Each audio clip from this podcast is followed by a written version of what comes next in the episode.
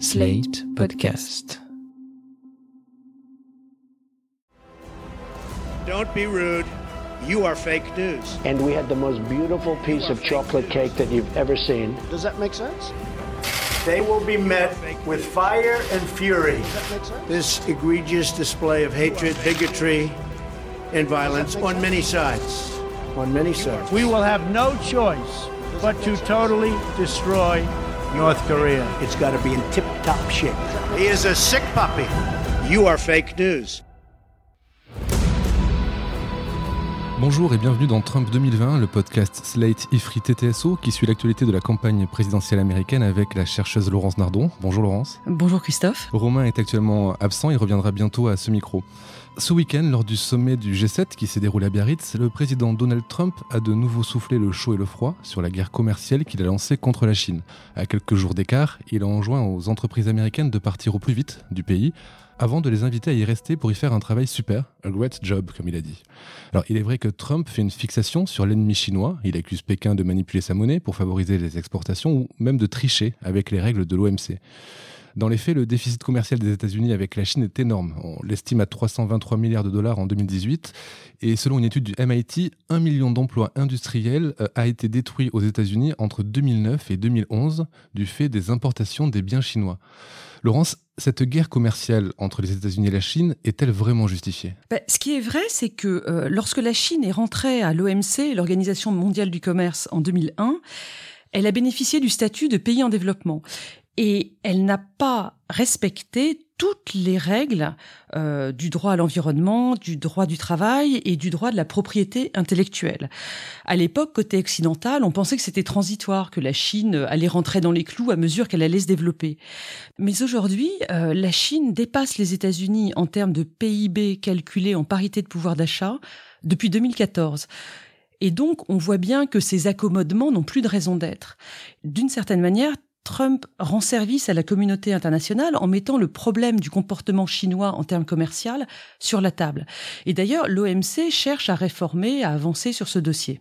Donc finalement, malgré les nombreuses critiques, la guerre commerciale de Trump est plutôt une bonne chose.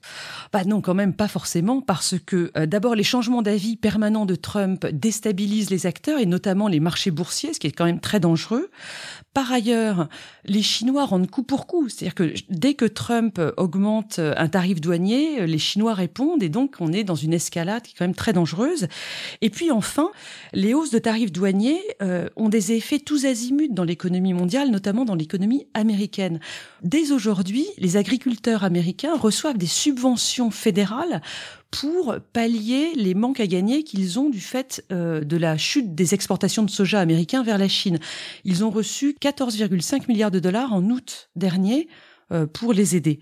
Euh, et puis des firmes comme Apple ou même comme General Motors, elles ont des usines en Chine, elles ont même des sous-traitants, et du coup on voit bien que la situation est très compliquée pour elles. Donc en fait, les États-Unis semblent clairement rompre avec le libre-échange. Les États-Unis, en fait, ont jamais été complètement libre-échangistes. Au 19e siècle, les États-Unis cherchaient à protéger euh, leur industrie naissante, ils avaient des barrières douanières extrêmement hautes jusqu'aux années 1930-1945. Et du coup, euh, ce qui prime aux États-Unis, c'est le pragmatisme sur cette question de libre-échange ou de protectionnisme. Euh, cette remise en cause du libre-échange, elle est beaucoup plus large que Trump ou que les États-Unis. Aujourd'hui, vous avez une sorte de changement de phase sur la question du libre-échange. Vous avez, bon, les gens comme Trump qui sont contre, mais aussi toute la gauche anticapitaliste et surtout les écologistes. On l'a vu dans les débats récents sur le Mercosur ou sur les grands traités de, de commerce internationaux. Euh, il y a une partie de l'opinion qui pense que euh, il faut plus aider le commerce international à l'heure du réchauffement climatique. Et donc c'est une remise en cause très très large aujourd'hui du principe de libre-échange. Comme on a pu le voir lors du débat en France à propos du CETA, cet accord économique et commercial entre l'Europe et le Canada.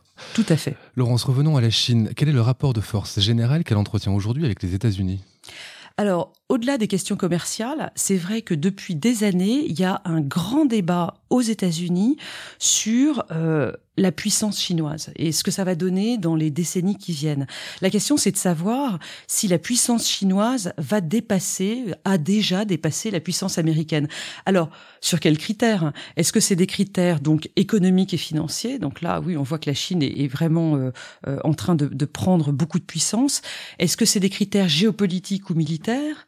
Est-ce que c'est des critères d'influence culturelle, le cinéma? Bon, on, on, voit bien qu'il y a des choses qui se mettent en place euh, en Asie euh, extrêmement euh, importante. Ce débat, il aboutit à une question encore plus brûlante, qui est celle de savoir si un affrontement entre les deux pays est inéluctable. Alors ça, c'est la thèse d'un chercheur américain qui s'appelle Graham Allison, qui a écrit il y a quelques années le piège de Thucydide, il compare avec la situation entre Athènes et Sparte euh, pour dire que euh, quand il y a une nouvelle puissance qui émerge, euh, elle doit finalement affronter la précédente de manière inexorable. Car la précédente a peur justement de se faire dépasser par la nouvelle. Voilà, et donc euh, euh, c'est une conclusion très pessimiste hein, de sa part. J'espère que ça ne se produira pas. Côté optimisme, justement, est-ce qu'on peut espérer que la Chine se démocratise? Est-ce que les États-Unis en particulier espèrent une démocratisation de la Chine? Oui, alors le, le, le, corollaire à ce grand débat sur la puissance chinoise, c'est le débat pour savoir si la Chine euh, va rester cette dictature communiste et capitaliste à la fois qu'elle est aujourd'hui, ou si elle va évoluer vers un système démocratique, alors soit par une évolution du régime actuel, soit par un renversement du régime actuel. Là aussi, les écoles de pensée américaines sur la politique étrangère se, mettent en place. Par exemple, il y a quelqu'un comme Kissinger qui est un réaliste et qui dit, lui, que euh, les États-Unis ne doivent pas se préoccuper de cette question de la démocratie chinoise parce que les États-Unis ne doivent pas faire de morale en politique étrangère. En revanche, il y a les idéalistes qui espèrent fortement euh, une démocratisation de la Chine et ce sont ces idéalistes qui ont péché par optimisme d'une certaine manière dans les années 90 lorsqu'ils ont prêché pour l'entrée de la Chine dans l'OMC, ils espéraient que euh, cette entrée de la Chine dans l'OMC allait apporter la prospérité à la Chine, que la classe moyenne chinoise allait monter en puissance, ce qu'elle a fait, et que ça amènerait forcément une démocratisation du pays. Alors aujourd'hui, on déchante puisque depuis que Xi Jinping est arrivé au pouvoir, on voit bien que, au contraire, le pays se raidit. Il y a une sorte d'autoritarisme accru qui se met en place, donc ça marche pas du tout. Donc les États-Unis sont beaucoup plus pessimistes aujourd'hui et ça a commencé dès Obama, qui avait déjà cherché à encadrer la puissance chinoise avec sa stratégie euh, qui s'appelait à l'époque le, le pivot vers l'Asie. Et aujourd'hui, Trump est exactement sur la même ligne, même s'il est beaucoup plus agressif, beaucoup plus erratique, et que lui ne se préoccupe absolument pas des questions de droits de l'homme en Chine. Quand il critique la Chine, c'est uniquement sur les questions commerciales. Et justement, en termes de droits de l'homme, Pékin est actuellement observé par le monde entier. En fait, depuis une dizaine d'années, Pékin n'hésite plus à trahir sa promesse en s'immisçant dans les affaires politiques de Hong Kong.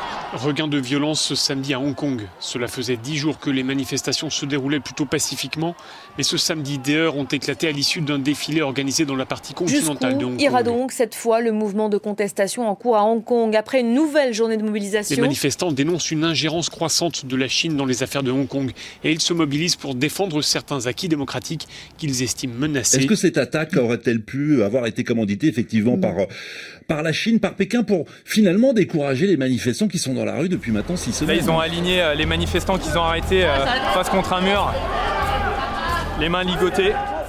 Euh, Laurence, les événements qui se déroulent actuellement à Hong Kong peuvent-ils devenir un point de crispation entre la Chine et les États-Unis? Je suppose que si la Chine met en place une répression massive à Hong Kong, les États-Unis seront obligés de prendre position. Mais les points d'achoppement géopolitiques pour les États-Unis dans la région qui entoure la Chine sont plutôt Taïwan ou plutôt euh, les revendications chinoises en mer de Chine du Sud à partir des îlots artificiels que la Chine est en train de construire. Ce qui est certain en tout cas, c'est que l'opposition entre la Chine et les États-Unis est un élément structurant des relations internationales dans les décennies qui vont venir. Merci Laurence, à la semaine prochaine. Au revoir Christophe, à la semaine prochaine. Retrouvez Trump 2020 tous les mercredis soirs dans la newsletter de Time to Sign Off, TTSO, sur slate.fr, sur le site de l'IFRI et sur votre plateforme de podcast préférée. À la semaine prochaine.